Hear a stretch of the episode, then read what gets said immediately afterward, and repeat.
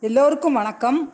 இன்னைக்கு நம்ம திருக்குறளில் பொருட்பாலில் எழுபத்தி ஒம்போதாவது அதிகாரமாக வர்ற நட்பு அப்படிங்கிற அதிகாரத்தில் ஒரு குறளை பார்க்க போகிறோம் முகநக நட்பது நட்பன்று நெஞ்சத்து அகநக நட்பது நட்பு.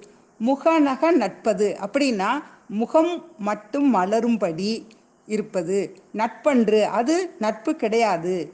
நெஞ்சத்து அகநக நெஞ்சில் உண்மையான அன்புடன். நட்பது நட்பு கொள்வது நல்லது. அதுதான் இந்த குறளோட அர்த்தம். பார்த்தோம் சிரித்து பேசிட்டு அப்படி களைஞ்சி போயிடுறது மட்டும் உண்மையான நட்பு இல்லை உண்மையான நட்புனா நெஞ்சார்ந்த அன்போட உளமாற நேசித்தலே உண்மையான நட்பு அப்படின்னு திருவள்ளுவர் சொல்கிறாரு இப்போ வந்து நம்ம ஒருவருக்கொருவர் உதவியின்றி இந்த உலகத்தில் தனித்து வாழ முடியாது. ஏதாவது ஒரு வகையில் அடுத்தவரை சார்ந்து தான் நம்ம வாழ வேண்டியிருக்கு.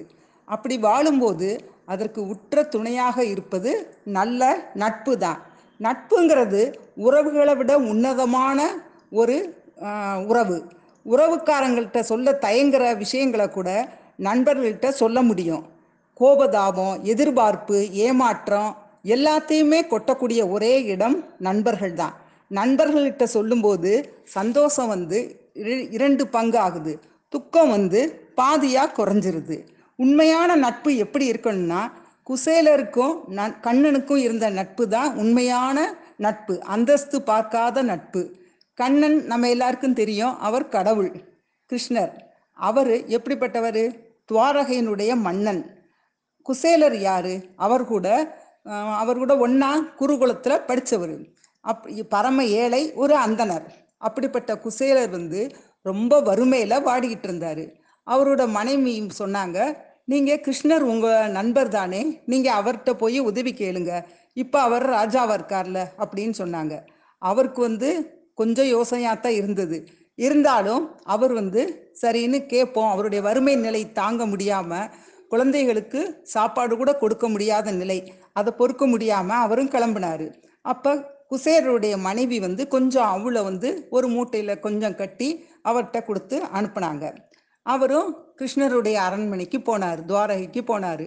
அங்கே வாயில் காவலர்கள் வந்து அவரை உள்ளே விடலை. அப்போ சத்தம் கேட்டு கிருஷ்ணரே வெளியே வந்தார். குசேலரை பார்த்த உடனே அவர் ரொம்ப சந்தோஷமாகி அவர் கைகளை பிடித்து கொண்டு உள்ளே அழைச்சிட்டு போனார். அவரை வந்து ஒரு ஆசனத்தில் உட்கார வச்சு அவர் கூட ரொம்ப சந்தோஷமாக பேசிக்கிட்டு இருந்தார். இதில் குசேலரும் ரொம்ப மகிழ்ந்தார்.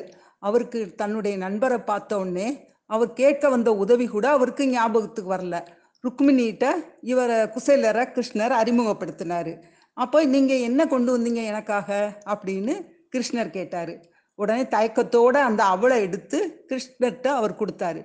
கொடுத்தவுடனே அதை வாங்கி ஆசையோடு சாப்பிட்டாரு. சாப்பிட்ட உடனே குசேலரும் அவர்கிட்ட விடை பெற்றுட்டு எதையுமே கேட்காம திரும்பி அவர் ஊருக்கு வந்தார்.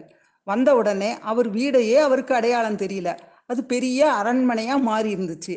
அவர் மனைவியும் குழந்தைகளும் பட்டாடையும் நகையுமா ஜொலிச்சுக்கிட்டு இருந்தாங்க. உடனே அவருக்கு கிருஷ்ணர் வந்து அவருக்கு அருள் புரிஞ்சிட்டாரு அப்படின்னு அவருக்கு தெரிஞ்சிருச்சு. ரொம்ப சந்தோஷமாயிட்டாரு. அந்தஸ்து பார்க்காம இப்படித்தான் நண்பர்களாக இருக்கணும். அதனால தான் வள்ளுவரும் முகநக நட்பது நட்பன்று நெஞ்சத்து அகநக நட்பது நட்பு அப்படின்னு சொல்லியிருக்காரு. சரி அடுத்த வாரம் பார்ப்போம்.